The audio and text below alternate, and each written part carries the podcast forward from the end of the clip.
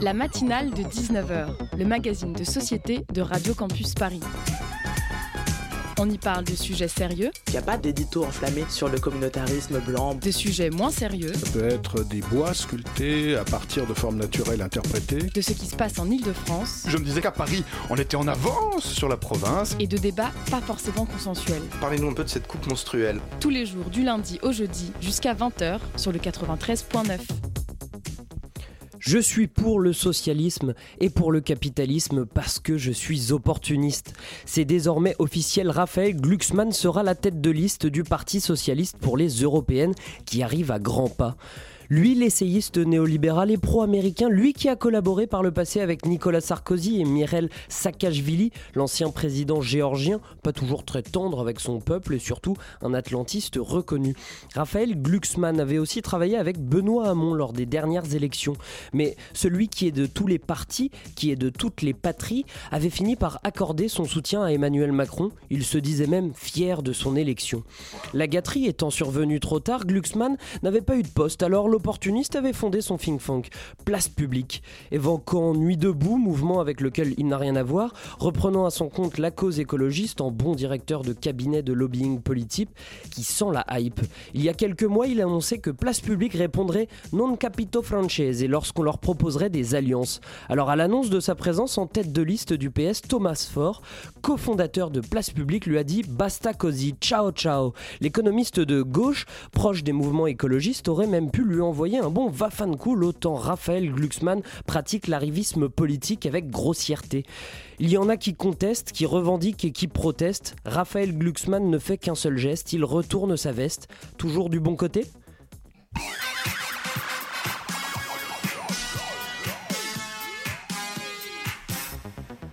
En janvier dernier, nous avions reçu Marine Denis pour une discussion sur l'affaire du siècle. La matinale de 19h voulait revenir sur le lancement de la procédure judiciaire, mais aussi sur la marche du siècle qui s'est tenue ce week-end. Clément Sénéchal, chargé de campagne pour Greenpeace France, sera notre premier invité. Puis on parlera du festival Up qui approche à grands pas. Restez avec nous, ça sera en deuxième partie d'émission, d'autant plus que cerise sur le gâteau, Simon Marie, une voix que vous entendez beaucoup beaucoup sur le 93.9, viendra clôturer cette émission avec une chronique. Vous écoutez la matinale de 19h, l'émission où les invités ne disent que des choses intéressantes. Nous avons été plus de 2 millions à signer pour soutenir l'affaire du siècle. 2 millions à signer pour attaquer l'État français en justice pour son inaction climatique. 2 millions pour s'inscrire dans un mouvement mondial, urgent et puissant. L'affaire du siècle a été pour la France la plus grande mobilisation citoyenne en ligne. Elle a contraint le gouvernement à nous répondre. Est-ce que nous avons commencé à réduire nos émissions de gaz à effet de serre? La réponse est non. Est-ce que nous avons commencé à réduire l'utilisation des pesticides? La réponse est non. Est-ce que nous avons commencé à enrayer l'érosion de la biodiversité? La réponse est non. L'objectif est clair si on veut respecter les accords de Paris et rester en dessous des 1,5 degrés, la France devra réduire de moitié ses émissions de gaz à effet de serre d'ici 2030. Le problème, c'est qu'on n'a pas l'air d'en prendre vraiment le chemin. Dans sa réponse du 15 février, le gouvernement admet que nous vivons une période d'urgence climatique, mais prétend que les moyens à mettre en œuvre pour répondre à cette urgence sont loin de susciter une adhésion évidente et systématique des citoyens. Le gouvernement serait donc freiné dans son élan écologique parce que les citoyens ne veulent pas aller plus loin on vient de l'entendre en son d'intro, notre affaire à tous, la fondation Nicolas Hulot pour la nature et l'homme, Greenpeace France et Oxfam France s'étaient réunis en décembre dernier autour de l'affaire du siècle. Plus de 2 millions de signataires plus tard, un record en France, l'affaire du siècle est un grand succès populaire certes, mais pas assez pour mobiliser le gouvernement qui a balayé l'idée d'un état d'urgence climatique, qui a répondu dans une lettre en verdissant son bilan et surtout qui envoie un message fort aux citoyens. Démerdez-vous. Eh bien, c'est ce que nous allons faire. Jeudi dernier, l'affaire du siècle a adressé au tribunal administratif de Paris une requête sommaire contre l'État pour inaction climatique. Avec nous ce soir pour en parler, Clément Sénéchal, chargé de campagne pour Greenpeace France. Bonsoir. Bonsoir. Merci d'avoir accepté notre invitation et à mes côtés pour mener cette interview, Hugo de la rédaction de Radio Campus Paris. Salut Hugo. Salut Lucas. Alors Clément Sénéchal, j'ai une première question. Est-ce que vous nous, vous nous autorisez à dire nous? Nous avons lancé ensemble une procédure judiciaire contre l'État. À dire nous, les, à dire nous, nous les, citoyens. Bah, techniquement, ce sont les quatre associations qui sont co-requérantes en, termes juridiques. Après, effectivement, la démarche est soutenue par plus de 2 millions de personnes. Et donc, il y a un vrai mouvement citoyen qui s'est levé à cette occasion pour dire à l'État, c'est très bien de prendre des engagements, c'est la moindre des choses. Maintenant, faut les respecter. Le sujet est trop grave pour agiter euh, les effets d'annonce, euh, le blabla, les coups de communication. Où sont les actes? En France, les, gaz les émissions de gaz à effet de serre repartent à la hausse. Alors qu'en octobre dernier, euh, le GIEC a, écrit un rapport qui est le rapport 1.5, comment on aligne nos politiques publiques, nos objectifs pour maintenir le réchauffement climatique dans une fourchette de plus 1,5 degré d'ici à la fin du siècle. Voilà, ce rapport a été commandé par les États, dont la France en 2015. Aujourd'hui, la France ne met pas les politiques publiques en œuvre pour, pour euh, atteindre justement euh, ces objectifs. Vous saviez que vous allez en arriver là, à la procédure, au début? Est-ce qu'on savait si... Que vous aviez l'intuition que de toute façon, parce que vous avez cherché à discuter d'abord avec le, ministère de, l'écologie, avec François de, de bah, ça fait des, ça fait, je veux dire, ça fait des années que les organisations environnementales discutent bien évidemment avec les pouvoirs publics et les pouvoirs euh, politiques. Au début du mandat, on a rencontré euh, les cabinets, on fait les propositions. Des propositions, elles sont connues. on, on fait émerger les enjeux on discute euh, de ce qu'il faut faire. Euh, voilà, sauf que Emmanuel Macron, malgré un début en fanfare où il s'est opposé, euh, voilà, de loin à Donald Trump, Our Planet Great Again, etc., etc. Bah, derrière, on est ce qu'il a, il a surtout fait preuve d'une surdité ahurissante sur les revendications climatiques, justement. Vous venez de le dire, euh, il y a des engagements qui sont pris, même le gouvernement euh, affiche des engagements, il y a même des textes qui ont été adoptés, il y a des chartes de l'environnement en France par exemple. Est-ce que euh, l'action climatique et la lutte pour, pour, pour enrayer ce, réchauffement climatique. Maintenant, elle passe par les tribunaux. Est-ce que les tribunaux, c'est le nouveau moyen d'action? Par exemple, en Allemagne, la ville de Francfort a été condamnée, par exemple, à imposer des restrictions de circulation. Il y a deux ans de ça. Est-ce que c'est par les tribunaux, maintenant, qu'on arrive à lutter contre le changement climatique? Alors toute l'action euh, écologiste ne va pas se, réduire à, l'action juridique, mais ça correspond néanmoins à un moment historique important. C'est-à-dire que il y a plusieurs décennies, on a fait émerger le débat, euh, des scientifiques se sont constitués, un savoir s'est cristallisé, des négociations politiques ont eu lieu, des accords internationaux ont été forgés, qui ont été traduits ensuite dans des lois nationales. Maintenant, on est au stade où voilà, est-ce que ces lois sont vraiment appliquées? Est-ce qu'il y a des politiques publiques qui répondent à ces, euh, objectifs qui sont euh, inscrits dans la loi? La réponse, comme disait Nicolas Hulot, est, non. Donc, à un moment donné, on... la moindre des choses, c'est que l'État respecte le droit. Donc, on en passe par les tribunaux. Convaincre apparemment les, gouvernements néolibéraux ne suffit pas, on va essayer de les contraindre par la justice. Est-ce que ça peut marcher? Est-ce que ça a de l'avenir d'essayer de, d'attaquer les États? Est-ce que euh, c'est une voie qui peut avoir du succès? C'est une voie qui a démontré son efficacité dans d'autres euh, pays sur la question vraiment climatique. Aux Pays-Bas, euh, l'affaire Urgenda a, fonctionné puisque la Cour d'appel a condamné l'État des Pays-Bas pour son inaction politique et donc pour pallier à ses carences fautives, ce qui a résulté, et donc on a obtenu des injonctions à agir aux Pays-Bas. Et donc l'État a révisé ses objectifs climatiques à la hausse et commence à aligner des politiques publiques en, face. C'est-à-dire que là, par exemple, je ne sais pas si vous avez suivi l'actualité récemment sur ces sujets, mais l'État des Pays-Bas a dit qu'ils allaient vraiment taxer très fortement les pollueurs, donc une taxe carbone qui cette fois s'attaque aux vrais problèmes, qui sont les pollueurs, qui ne sont pas les citoyens. Et euh, par exemple, a proposé de commencer à supprimer certaines lignes aériennes, etc. Donc des mesures qui sont vraiment fortes. Donc voilà, il y, a une, fécondité quand même de ce genre de démarche dans d'autres pays. Là, je parle des Pays-Bas, mais ça a eu lieu au Pakistan, etc. Donc euh, voilà. Vous aviez rencontré euh, notre ministre de l'écologie, François de Rugy, en février, si, je ne me trompe pas. Il avait reçu euh, des, membres de, l'affaire du siècle. Euh, ça s'est pas bien passé? Quelle a été sa réponse? On n'a pas rencontré. alors, François de Rugy a essayé de nous rencontrer. C'est tout le temps la stratégie de ce gouvernement d'enclaver la question toujours à réduire un ministère particulier, alors qu'aujourd'hui l'enjeu climatique, c'est comment, euh, comment on met cet agenda au cœur des politiques publiques et au cœur de la décision politique. Et la décision politique en France, elle a lieu au niveau du Premier ministre ou du président de la République. Donc nous, on demandait un rendez-vous avec ces gens-là pour leur dire, voilà, la question climatique, il faut arrêter de la cantonner au ministère de l'écologie qui vraisemblablement n'a strictement aucun pouvoir d'arbitrage sur, sur ces questions-là. Parce que l'écologie, ça concerne, euh, ça concerne l'économie, euh, le social, euh, la diplomatie, les affaires étrangères, etc. Donc ce qui s'est passé, c'est qu'on a plutôt été reçu par le Premier ministre. Bon, François de Roger était là parce que ça concerne son portefeuille quand même, mais on a été reçu par le Premier ministre qui nous a dit voilà, les, la pluie habituelle d'autosatisfecit sur la France est déjà championne du climat, blablabla. Le gouvernement circuler n'y a rien à voir. Son action écologique.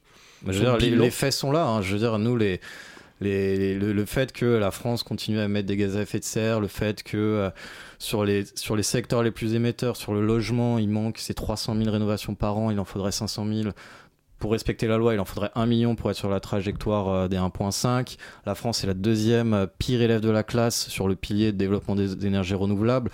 La France a revu à la baisse ses objectifs de réduction des gaz à, effet de serre parce qu'elle n'arrivait pas à respecter ses budgets carbone. Ça, c'est la DGEC, c'est l'État qui nous le dit. Hein. Donc, ce sont des faits qui sont. Nous, on, suit ce que dit l'État, en fait. Voilà, je veux dire, les pouvoirs politiques ne peuvent pas nier l'évidence. Qu'est-ce qui coince? C'est un, manque de volonté, c'est un manque de moyens? C'est un manque de volonté. Je pense, euh, je pense que c'est surtout une question, une question de logiciel euh, politique. Emmanuel Macron n'a pas été élu, malheureusement, sur un programme euh, écologique et euh, surtout a été élu pour euh, durcir, enfin comment dire, il a été élu un peu voilà, pour servir l'idéologie euh, néolibérale, le néolibéralisme autoritaire qui consiste d'un côté à durcir les, conditions d'accumulation matérielle au détriment des ressources naturelles et de l'autre côté à faire reculer les droits, à, rentrer dans l'illégalité parce que voilà, l'État ne respecte pas ses obligations en matière environnementale, recule des droits, des libertés fondamentales, etc. Donc en fait, il y a un problème de politique, il y a un problème de politique générale. Alors justement, vous avez parlé de la rénovation thermique, mais qu'est-ce que, qui pourrait être mis en place et qu'est-ce qui devrait être mis en place pour, euh, par les pouvoirs publics comme mesure pour, euh, pour sortir de cette euh, spirale un petit peu négative en termes de changement climatique? Je ne vais pas forcément entrer dans le détail des, des, mesures sur les logements. Vous dit, il faudrait 500 000 rénovations par an. Il y a 12 millions de personnes hein, qui vivent dans la précarité énergétique dans ce pays. Donc en plus, ça aura un impact social très bénéfique. Donc, voilà, si je, repars des logements, c'est le levier. Il y a deux grands leviers. Le premier levier, c'est l'investissement public.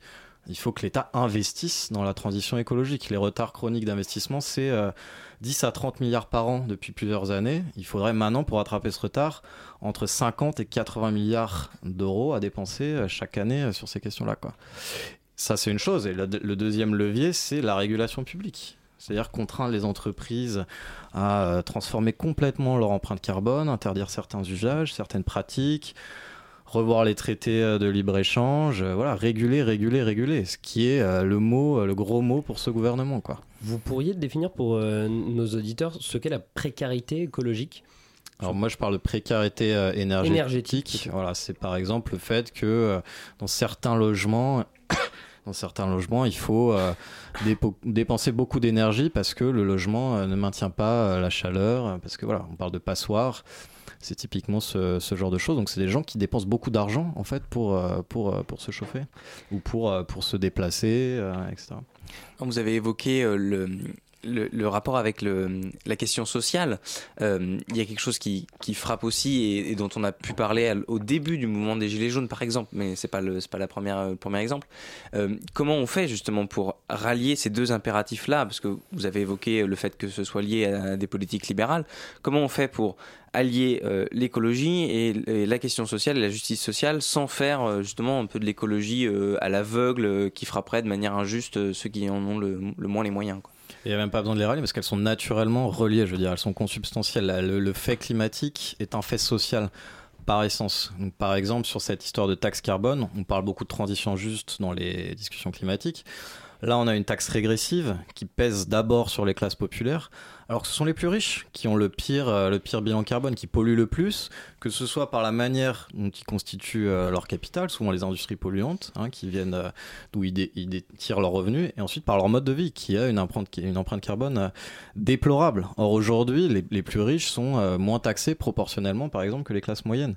Donc voilà, là, quand on arrive et qu'on dit on supprime l'ISF, il y CICE, machin, machin il y a des niches fiscales dans tous les sens euh, sur le secteur des transports, sur le kérosène, le fuel lourd du transport maritime, etc. Et qu'on dit, euh, bah, les gens qui sont obligés de prendre leur bagnole euh, en province parce qu'il n'y a plus de transport alternatif, on ferme les petites lignes, etc. Bah, vous allez payer, pour la transition écologique. Il y a un problème d'acceptabilité sociale qui est flagrant.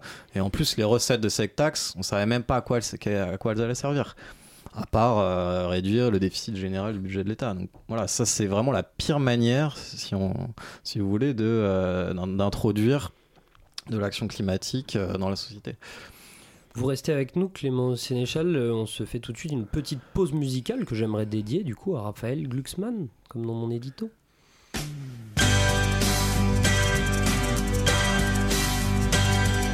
Je suis pour le communisme, je suis pour le socialisme et pour le capitalisme parce que je suis opportuniste. Il y en a qui contestent, qui revendiquent et qui protestent. Moi je ne fais qu'un seul geste, je retourne ma veste, je retourne ma veste, toujours du bon côté.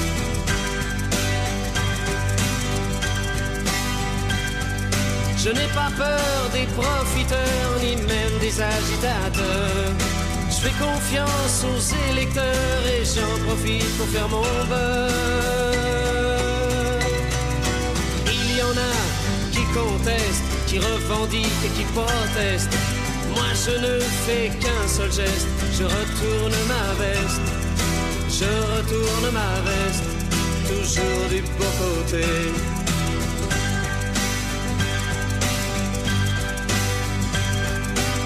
Suis de tous les partis, je suis de toutes les patries. Je suis de toutes les coteries, je suis le roi des convertis. Il y en a qui contestent, qui revendiquent, qui protestent. Moi je ne fais qu'un seul geste, je retourne ma veste. Je retourne ma veste, toujours du beau côté.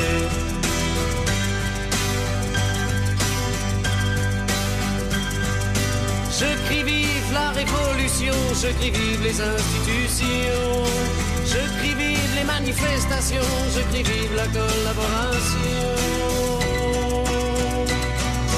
Non, jamais je ne conteste, ni revendique, ni ne proteste. Je ne sais faire qu'un seul geste, celui de retourner ma veste, de retourner ma veste, toujours du beau côté.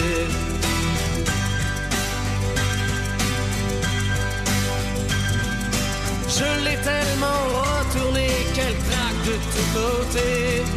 À la prochaine révolution, je retourne mon pantalon.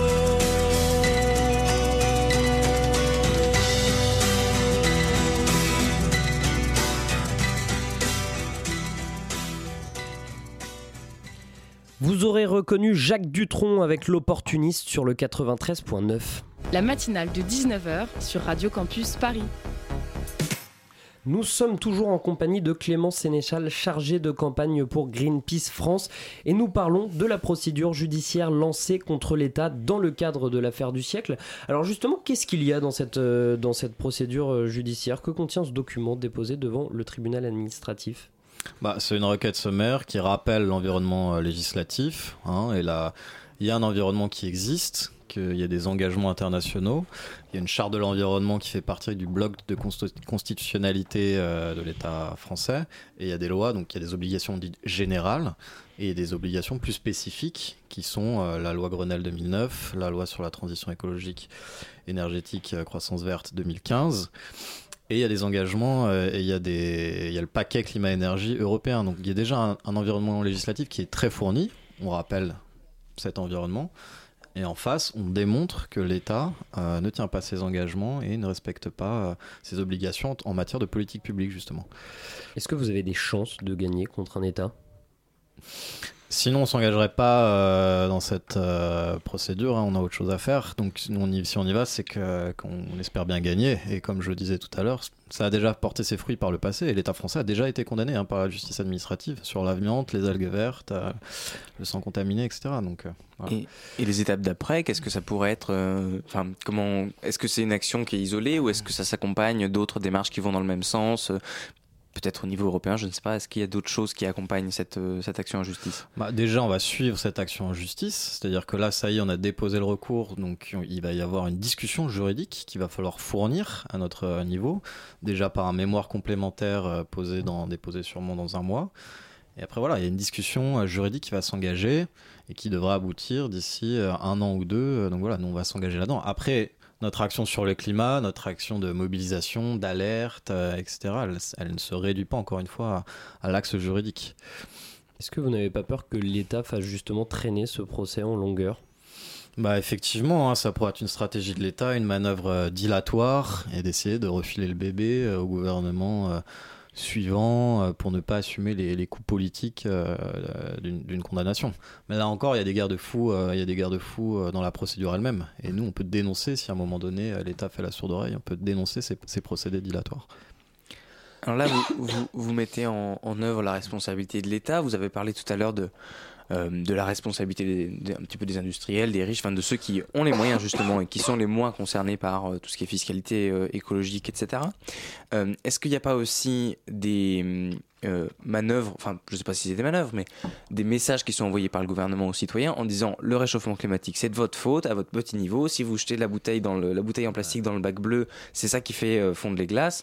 Euh, et euh, comme ça, ça permet de masquer un petit peu la responsabilité d'industriels qui euh, sacrifient les bouteilles en verre pour les bouteilles en plastique, qui polluent les océans. Est-ce qu'il n'y a pas un, deux poids deux mesures? Et est-ce qu'on responsabilise pas ou on culpabilise pas les citoyens au détriment de... Complètement. Je veux dire, la stratégie de l'État, c'est de dépolitiser l'affaire, dépolitiser ce dossier, en rejetant la faute sur les citoyens et en se défaussant complètement sur la société, euh, les citoyens. Mais voilà, je veux dire, le, changement, il y, a des, il, y a des, il y, a des, données structurelles et des structures sociales et économiques qui organisent en fait le changement climatique. Il y a 100, euh, 100, entreprises, par exemple, sont responsables au niveau mondial de 71% des émissions de gaz à effet de serre. C'est pas au niveau, c'est pas au niveau du citoyen euh, que ça se résout. Là, on est dans un monde où euh, les majors du pétrole l'an dernier ont fait des records 80 milliards, 80 milliards de dollars sur l'année sur des énergies fossiles. Les premières banques françaises, les sept premières banques françaises aujourd'hui, elles investissent quatre fois plus dans les industries fossiles que dans les que dans les projets renouvelables. L'État français dans, sa fiscalité, il y a encore 7 milliards, comme euh, je disais tout à l'heure, de niche fiscale pour les pollueurs. Il y a un moment donné, voilà, quand l'État français, euh, par exemple, pour revenir sur un dossier un peu emblématique, autorise Total à importer euh, plus de 500 000 tonnes d'huile de palme à la Med pour faire du biodiesel, qu'est-ce que, qu'est-ce que je peux faire moi en tant que citoyen Non, c'est un arbitrage qui a, qui a lieu au niveau de l'État, quoi. Et ces arbitrages, pour l'instant, ne vont pas du tout dans le bon sens, malgré les beaux discours, en ce qui concerne ce gouvernement. Vous appelez euh, dans, la vidéo qu'on a écoutée en, son d'intro, euh, quand même les citoyens à continuer leurs petits gestes. On avait reçu euh, ici un sociologue, Jean-Baptiste Combi, qui, disait qu'il fallait carrément arrêter ces petites actions, tant elles semblaient dérisoires comparées à ce dont on a parlé. Est-ce que vous partagez cette idée? Bah, si vous voulez, les petits gestes, ce qui leur intéresse, c'est qu'ils ont euh, aussi une influence culturelle. C'est-à-dire que c'est aussi un moyen de, conscientiser, d'illustrer les problèmes, d'intégrer ces problématiques à, son niveau et du coup de faire lien après. C'est ça qui compte. Le, dire, le geste individuel le plus important, c'est celui qui mène vers l'action politique, c'est celui qui mène vers le militantisme, c'est celui qui mène vers la, la constitution de, collective d'une force capable euh, euh, d'infléchir le cours de l'histoire et d'infléchir le cours des, des politiques, euh, des politiques actuelles. Ça, ça, ça, c'est sûr. Alors justement, on parle de, conscientisation, mais là, ce week-end, vendredi, samedi, il y a eu deux marches, une par les jeunes, on va dire, et l'autre pour tout le monde. marche du siècle samedi dernier, qui ont été quand même assez massives. Est-ce que ça fait partie des succès que vous espériez, ou est-ce que au final, ça reste pas assez? Bah si si c'est un c'est marche du siècle. Déjà il y a eu la mobilisation des jeunes inédite sur la thématique climatique hein, qui était moi j'étais invalide, je dire c'était une marée euh, une marée humaine de jeunes qui déferlaient plein d'enthousiasme et de, détermination. Donc il y a une prise de conscience des générations euh, un peu précédentes à la mienne et, voilà et qui s'est accompagnée ensuite par la marche du siècle, pareil qui était un record de mobilisation sur le climat euh, en France. Et ce qui était intéressant avec la marche du siècle c'est déjà le nombre et c'est ensuite la convergence des luttes vers une cohérence de la lutte contre un système prédateur à la fois pour les êtres humains et pour les, pour les ressources euh, naturelles. Donc ce qui se passe, c'est que ça va devenir de plus en plus compliqué pour les pouvoirs politiques d'ignorer en fait l'agenda climatique. Il y a une convergence des luttes aussi avec le mouvement des Gilets jaunes? Bah, bien sûr, je veux dire, la, la, frange des Gilets jaunes qui est mobilisée sur la question sociale, etc. Ça revient au débat de, tout à l'heure. Le, changement climatique est un fait politique et social, qui a des incidences sociales et qui a des déterminations sociales. Donc effectivement, c'est une convergence qui est, importante, qui s'est faite à la marge du siècle, mais il y a aussi une convergence euh, avec la, les, autres champs de lutte. Il y avait, euh, quelqu'un de la marge en l'occurrence, moi, par exemple, je suis allé à la fin de la marche des solidarités pour porter un message de, solidarité avec eux. Voilà, c'est très important pour montrer que c'est un, c'est la question du modèle de société en fait hein, qui, est, qui est en cause. C'est pas une politique sectorielle, euh, voilà, qui va corriger à la marge peut-être euh, le changement climatique, etc. Non, c'est un logiciel, c'est un logiciel euh, complet. Il faut avoir une approche holistique, comme on dit en, sociologie, de ce, de ce sujet-là. Et pourquoi, comment vous expliquez que ça arrive maintenant en fait? Comment, pourquoi tout d'un coup les les gens, les jeunes en particulier, vous avez vous avez rappelé le caractère inédit de cette cette manifestation de, de jeunes. Pourquoi ça arrive maintenant? Qu'est-ce Comment vous l'expliquez? Je pense qu'il y a plusieurs choses. Déjà le fait que euh, voilà, le processus des accords de Paris est en cours, mais pour l'instant on ne porte pas complètement ses fruits. Il y a le fait que de toute façon le changement climatique devient de plus en plus tangible. Je veux dire en Europe l'été dernier, il y a en Suède, en France, des, même au, mois de février, là, hein, à Londres, au UK, en, Angleterre, je veux dire, il y a des feux de forêt, des records de température, des feux de forêt. En Australie cet hiver, donc l'été pour eux, ils ont dépassé les 50 degrés dans, certaines villes. Il faut quand même se rendre compte de ce que ça veut dire. Les conditions de vie vont être de plus en plus compliquées. Et les jeunes, ce qu'ils constatent, c'est l'inaction climatique. Encore une fois, maintenant, on est au stade où on a des objectifs qu'on ne respecte même pas. On en est là. Et ce qui illustre ça de manière symbolique, mais quand même de, voilà, de manière assez significative, c'est qu'à la COP24, monsieur le champion du climat Emmanuel Macron n'a pas daigné se déplacer. Qui est-ce qui avait à la place? C'était Gre Greta Thunberg. Donc voilà, qui prend le relais aussi qui, a l'air d'avoir un discours sérieux aujourd'hui sur le climat? Bah, Beaucoup plus la jeunesse, malheureusement, que, enfin malheureusement ou pas, mais en tout cas beaucoup plus la jeunesse que, que nos dirigeants politiques. Comment ça se fait que les politiques, et je pense notamment aux Verts en France, ils n'aient pas su s'emparer de, euh, cette question écologique? En Allemagne, les Verts gagnent du terrain, euh, c'est normal, et euh, l'écologie, c'est quand même le grand sujet aujourd'hui. Mais les Verts en France, bah, ils peinent à avoir du poids. Ils n'avaient même pas de représentants aux dernières élections présidentielles. Ouais, ça dépend, c'est fluctuant. Après, hein, c'est le jeu historique des formations politiques. Il ne faut pas réduire la question écologique à une formation politique euh, particulière qui a eu certains succès par ailleurs. Qu'ils ont eu exact, aux européennes notamment. Voilà, exactement, aux européennes, puisque c'est un peu dans l'actualité. Ils ont déjà eu des succès. Bon, voilà, ils ont eu des succès, des échecs. Euh, il ne faut pas euh, se cristalliser, enfin, trop se, se concentrer là-dessus. Je pense que la vraie victoire, elle sera quand, euh, quand vraiment toutes les formations politiques auront intégré l'impératif climatique dans leur logiciel et quand ce sera devenu impossible, je veux dire, de se maintenir au pouvoir, d'être élu, etc., sans coupler son action avec, euh, avec euh, des impératifs euh, climatiques. On évoquait l'Allemagne. En Allemagne, les Verts, ils sont quand même très favorables à une, à une économie de marché et au libéralisme. Ils, appellent ça l'écologie réaliste. Est-ce que libéralisme et écologie peuvent aller de pair? C'est un vaste, euh, c'est un vaste débat. Ce qui m'apparaît très clair aujourd'hui, c'est que certains secteurs économiques vont devoir décroître. C'est-à-dire qu'aujourd'hui, les secteurs qui émettent beaucoup de carbone, on vise des économies décarbonées. Il faut qu'en Europe, ça arrive en 2040, si on veut être euh, logique avec les recommandations du, du, dernier rapport du GIEC. Donc ça veut dire que les, les, les, activités qui sont fortement émettrices, il va falloir forcément à un moment On donné activités les réduire. Ça, c'est une première. Bah, il faudra réduire certaines importations euh, qui créent euh, de la déforestation apportée. Il faut réduire la dépendance au pétrole, euh, toutes les activités qui ont, un lien étroit avec la question du pétrole, le transport aérien. Enfin voilà, il y, aura des choses à réduire. Ça, c'est la première chose. Le problème de l'économie de marché, c'est quand elle euh, infiltre la, la, logique politique et qu'on se dit ce qui compte, c'est juste l'accumulation matérielle. Voilà. Et ça, ça peut pas aller. Ce qu'il faut aujourd'hui, c'est des activités qui soient compatibles avec euh, une réduction drastique des émissions de gaz à effet de serre. On parlait euh, à l'instant des, verts et vous avez dit qu'il fallait que euh, ne, ne pas réduire d'un côté ça au, vert, mais que les dirigeants politiques s'en emparent. Est-ce que les idées écologiques, écologistes, euh, sont suffisamment présentes dans la société française notamment, selon vous? Et sinon, comment on fait pour que les gens soient enfin sensibilisés à, ces, à ces thématiques, à ces enjeux et votent pour des candidats, sinon verts, autrement des candidats qui dans leur programme ont une, une, transversale écologique Alors, pour reprendre le début de la, la- la première partie de la question, déjà ce qu'on voit dans les derniers sondages, euh, c'est euh, que le, climat devient une priorité des Français, très clairement. Donc ça va forcément avoir des, des impacts sur les prochaines euh, échéances électorales, sur la suite hein, de- du débat public, vraiment politique et même politicien. Et ensuite, bon, on peut déjà observer le fait que toutes les formations de gauche ont quand même dès, dorénavant euh, intégré, très fortement la question écologique. Elle fait partie de leur discours maintenant hein, de, base.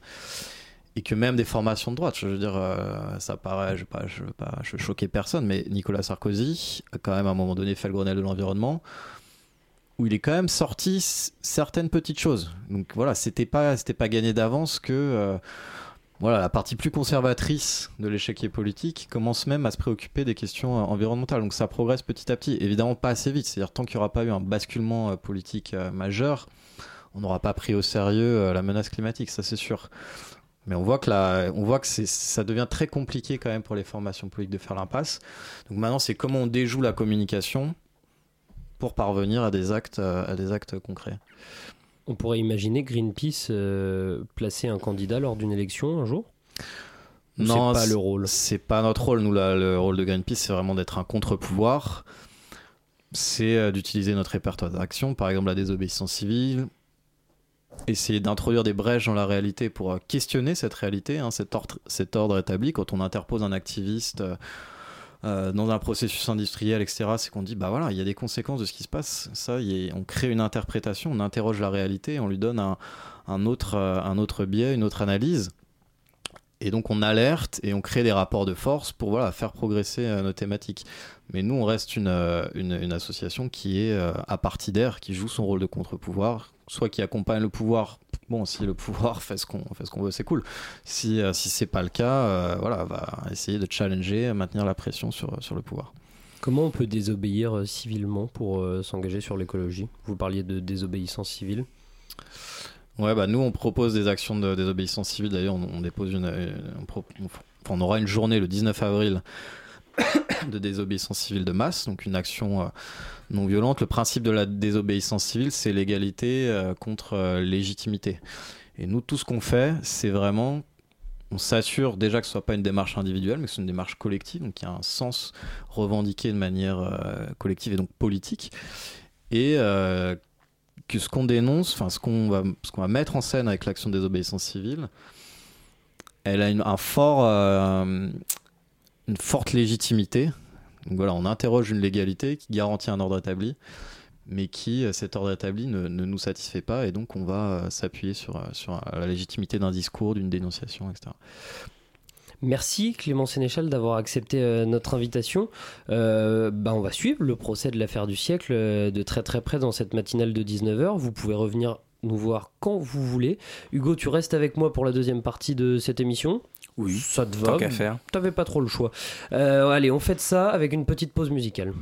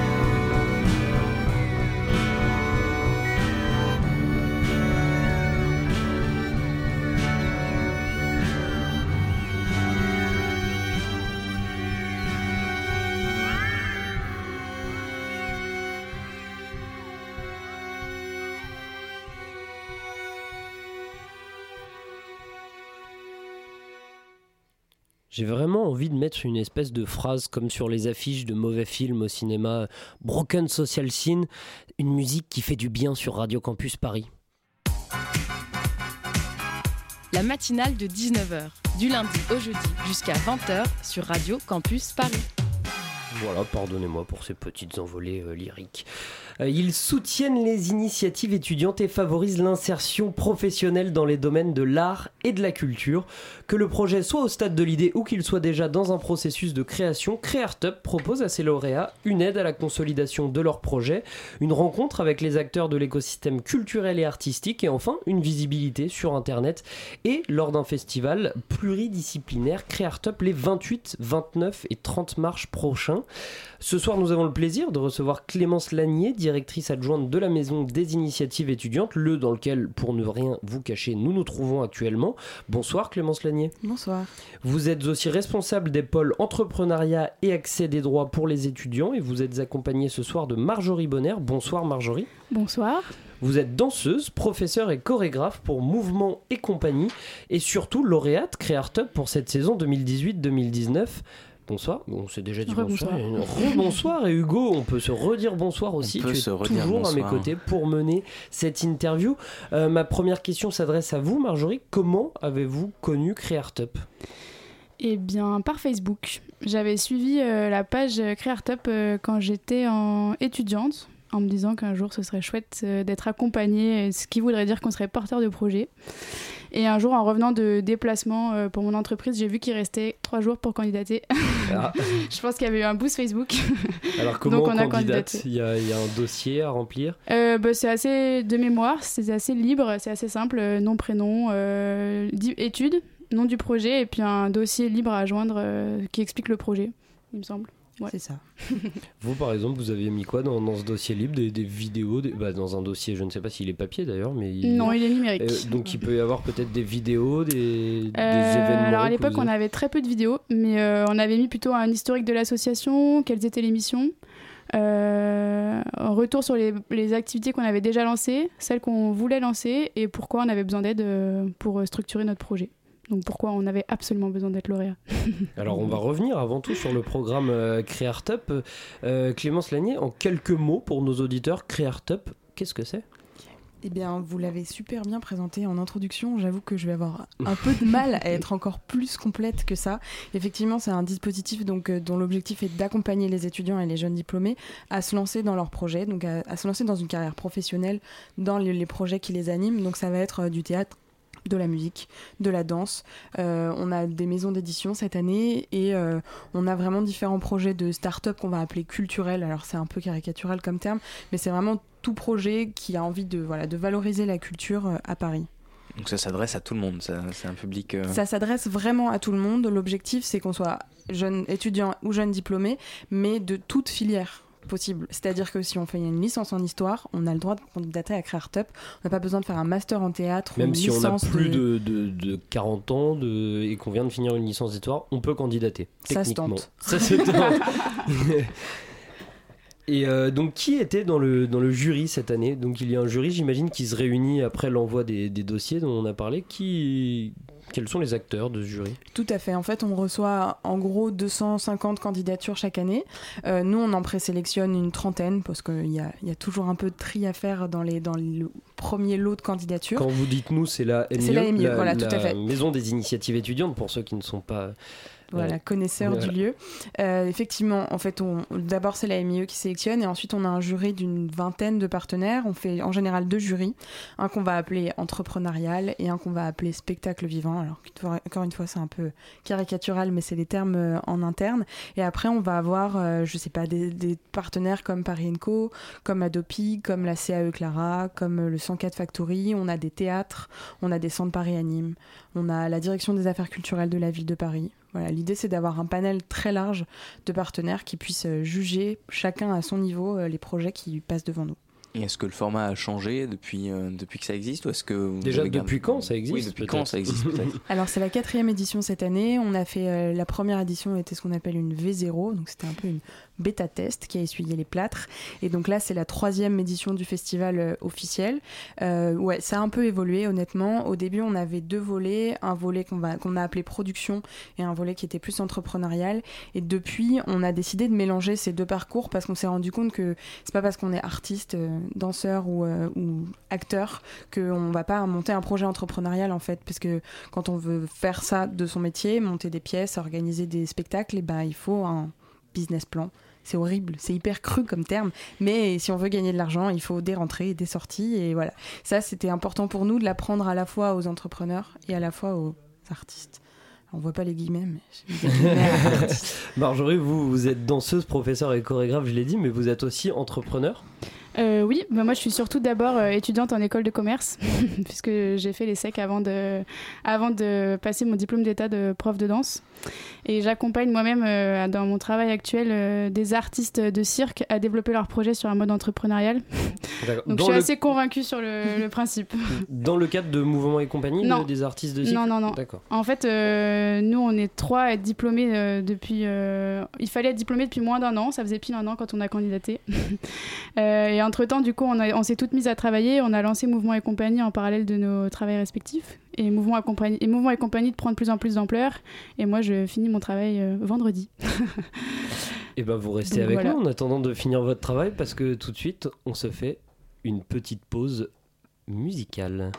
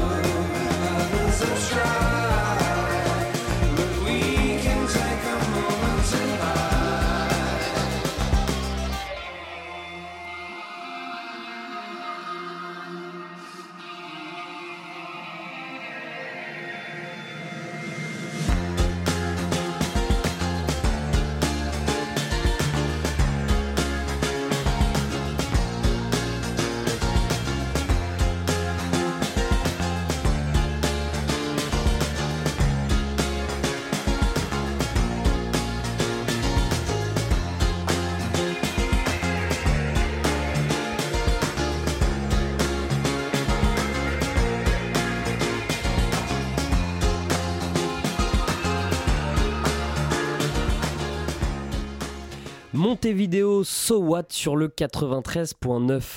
La matinale de 19h sur Radio Campus Paris. Nous sommes toujours en compagnie de Clémence Lanier et Marjorie Bonner pour parler de Creartup, un dispositif d'accompagnement et de production de projets artistiques et culturels initiés par des étudiants. Alors justement, comment vous accompagnez de manière très concrète euh, les, les lauréats? Bah, euh, effectivement, on a, on a parlé tout à l'heure de la procédure de sélection. Donc, on, on sélectionne 13 lauréats. Cette année, on en a 13 et on va les accompagner euh, de plusieurs, euh, plusieurs manières. Donc, on a, on a des temps euh, collectifs qu'on va appeler euh, masterclass ou atelier, donc sur lesquels on va les former au pitch. Qu'est-ce qu'il y a d'autre La levée de fonds, le business la levée de plan. fonds, le business plan, voilà, c'est vraiment tous les sujets un peu juridiques, un peu pratiques pour monter une entreprise. C'est horrible le mot. Et, euh, et après, on non, a... il faut pas avoir peur. Il faut... Eh ben, justement, on essaye de dédramatiser l'entreprise. Et donc, euh, et après, il y a des rendez-vous individuels qui sont faits avec euh, la start-up euh, Alto Solutions Artistiques, qui est le producteur du spectacle et qui accompagne donc les lauréats pendant deux rendez-vous de deux heures. D'une part sur la production du spectacle et d'autre part sur la suite, comment on fait évoluer le projet et où on va après. Qu'il y a un, un accompagnement euh, financier aussi euh, qui est euh, sous- sinon donné, soit sinon favorisé ou Alors, on n'a pas d'accompagnement euh, financier à proprement parler, mais la valorisation du festival Creartup, c'est-à-dire qu'en fait, on va produire tous les lauréats par le biais du festival. Et ça, en fait, c'est on- une sorte de financement, puisque on va financer pour, euh, pour certains les costumes, pour d'autres, euh, je sais pas, le, le- le décor, pour, euh, pour Enfin, voilà. On- on- en fait, on finance des moyens qu'on leur donne. Qu'est-ce- quel moyen, justement, euh, vous, Marjorie, vous êtes venu chercher euh, avec Creartup Alors nous, à la base, on n'avait pas compris qu'il y avait des moyens. Donc, euh, quand on a découvert, on était très contente. Euh, c'est surtout que ça nous a permis vraiment de- d'envisager le projet. Euh, le, enfin, le projet est passé vraiment d'un plaisir à côté de nos travail à vraiment une perspective de, de projet professionnel. Et après, le fait qu'il y ait des financements, ça nous a aussi permis de nous prendre beaucoup plus au sérieux sur la création qu'on était en train de faire. Euh, et du coup, pareil, on est passé d'un d'un projet de création qu'on faisait quelques heures par-ci par-là dans un studio à vraiment un projet qu'on avait diffusé au point éphémère avec la possibilité d'acheter des décors. Et donc là, ça a vraiment changé la, la teneur et la, la forme en fait de la création. Et justement, ce projet, Mouvement et compagnie, c'est quoi euh, à l'origine? Alors à l'origine, c'est donc euh, on est trois enseignantes euh, de danse contemporaine qui avaient aussi envie de faire euh, de la scène et de la création, euh, convaincues que la danse contemporaine et le corps en général, on va dire, est pas assez présent euh, dans la société. Et donc, on n'avait pas envie de, passer euh, 100% de notre temps à enseigner, mais aussi de continuer à créer, à être sur scène. Et du coup, on a lancé nos stages de danse à destination de tous les niveaux, débutants à avancés. Et on a en parallèle monté une création de danse contemporaine. Alors Clémence Lanier, euh, Créartop, vous, vous, vous en parliez euh, hors antenne, organise un, festival. Lucas en parlait en introduction, le 20 les 28, 29 et 30 mars prochains, je vais y arriver. Est-ce que vous pourriez nous parler un petit peu de la programmation de ce festival, savoir ce qu'on y verra? Oui, tout à fait. Alors euh, l'idée, c'est vraiment d'avoir un temps de valorisation des projets qu'on aura accompagnés pendant ces derniers mois. Euh, donc on a, comme je vous le disais, des projets très variés, euh, du, de la pièce de théâtre au spectacle de danse, à des concerts très classiques, voire effectivement des, on a des plus des startups qui sont autour de la maison de l'édition, qui vont recevoir des gens. Donc en fait, c'est trois jours dans deux lieux. Donc le centre Paris Anime de la Nouvelle-Athènes, qui se trouve dans le 9e, et le point Ex-Tour éphémère. des Dames, peut-être, Ex-Tour des Dames, tout à fait. Et le point éphémère, que j'imagine vous connaissez, qui vont accueillir donc euh, tous ces lauréats pendant trois jours. On commence par une soirée de théâtre le jeudi. Euh, le vendredi, on a pareil du spectacle vivant et des stands avec euh, certains de nos lauréats. entrepreneuriaux comme on les appelle et le samedi on a donc de la danse du théâtre des concerts et encore une fois des rendez-vous avec nos entrepreneurs Il reste des places? Bien sûr. On peut en trouver où? Alors, creartup.com, euh, il y a un onglet festival et dans l'onglet festival, vous avez tous les liens pour vous inscrire à tous les spectacles. Eh bien, merci euh, d'avoir reçu. euh, mais non, merci d'avoir reçu, c'est nous qui recevons, mais merci d'être venus, surtout euh, Clémence Lanier et Marjorie Bonner. On rappelle donc que le festival Créartop se tiendra les 28, 29 et 30 mars au point éphémère et au centre Paris Anime, la Nouvelle-Athènes, on vient de le dire. Merci également à Hugo, on te retrouve demain à la présentation de la matinale de 19h. Scoop. Bon, bah on bouge pas alors, on reste ici. La matinale de 19h, du lundi au jeudi jusqu'à 20h sur Radio Campus Paris. Il est 19h et avant de rendre l'antenne, Simon voulait. Ah ouais, boucler tu veux que je la boucle? Non, Simon, je parlais de. Ah oui, non, mais d'accord, c'est bon, j'ai compris. Monsieur annonce ses chroniqueurs, il leur donne de l'espoir. Monsieur nous promet d'avoir un temps d'expression digne de l'estime qu'ils ont d'un papier qu'ils ont commencé à écrire à 9h du matin. Simon, tu es arrivé à 17h. Alors, bien sûr, on s'imagine tous à chaque chronique, à chaque euh, Google Doc qui ne demande qu'à être rempli pour les, ba- pour les besoins de cette matinale de 19h, que ça va être le moment de grâce sans Kelly, ce qui, nous, ce qui ne nous empêche pas de nous glisser dans le sentier de la gloire. On se dit que ce temps d'antenne sur le 93.9 nous permettra un jour de fuir le, de- le bagne parental du 93 point tout court après avoir été repéré par France Inter, Radio Nova, Télé 7 jours pour les plus chanceux d'entre nous. Tout ça pour nous dire de la boucler alors qu'on n'a même pas commencé à placer une réflexion sur le fait que chaque phrase prononcée par euh, Christophe Castaner, un QI s'éteint dans le monde. Non, vraiment. euh, Simon, je sais plus comment te dire. Permets-moi de te dire que tu m'as blessé, Lucas. Moi qui nous voyais déjà arpenter toutes les rédactions d'Île-de-France et de Navarre, moi qui nous voyais démarcher main dans la main, à mêler nos ondes à la fréquence qui guidera nos cœurs, le jour comme la nuit, en quête du sujet parfait, moi qui nous voyais travailler sur les sujets très écrits, malgré tout passer dans la matinale de 19h, moi qui aurais cru un jour, euh, qui aurait cru que tu me planterais ce poignard dans le dos? Simon, je parlais de boucler la boucle de l'émission. Tu as fini de gagner du temps sur ta chronique ou tu veux enfin commencer à parler d'autre chose que de tes envies de carrière journalistique? Ah oui, si tu veux. Alors une question d'abord, qui ne votera jamais pour une liste socialiste aux élections européennes? Personne ne l'a Non. Un allergique au Glucksten. Tu en parlais en début d'émission, Raphaël Glucksmann a été désigné tête de liste du Parti Socialiste niveau, euh, oui, euh, pour les élections européennes. Il, il mènera donc une liste mi-PS, mi-place publique, euh, le mouvement qu'il a fondé entre deux lectures d'Adam Smith.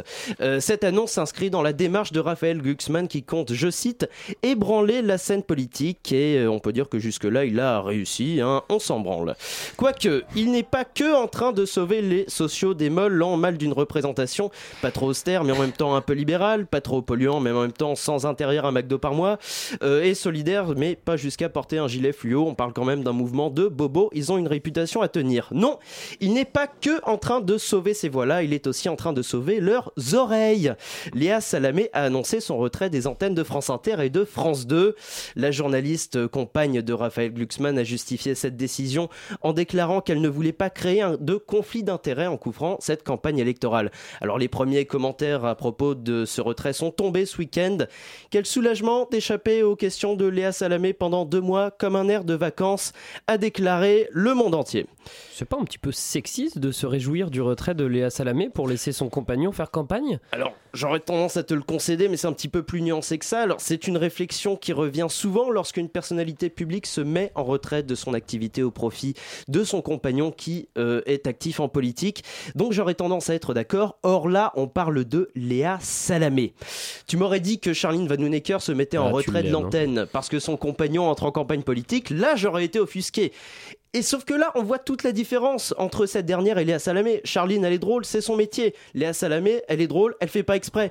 Alors, au lieu de rire, malgré nous, des interviews politiques de France Inter et France 2, profitez bien de ces deux mois de vacances, chers auditeurs, euh, auditrices, téléspectateurs, téléspectatrices du service public. Et d'ici là, sachez qu'à Radio Campus Paris, nous n'aurons jamais Léa Salamé. Et donc, ce sera toujours mieux. Oh, il y a des oh dans les studios de, des de Radio oh, Campus. oui, il y a beaucoup de gens euh, qui se désolidarisent euh, et, euh, et merci pour Ils cette... vont voter PS. Bonne soirée.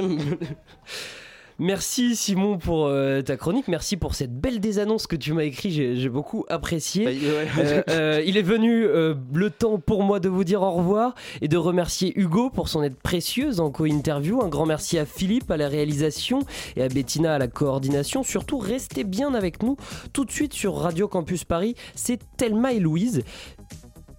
Vous avez manqué une partie ou vous voulez les, infos de l'émission, retrouvez-nous en podcast d'ici quelques minutes sur le site radiocampusparis.org ou sur notre page Facebook, la matinale de 19h. On se retrouve demain, même heure, même antenne. Merci de nous avoir écoutés, vous avez été vraiment géniaux, vraiment très sages comme d'habitude.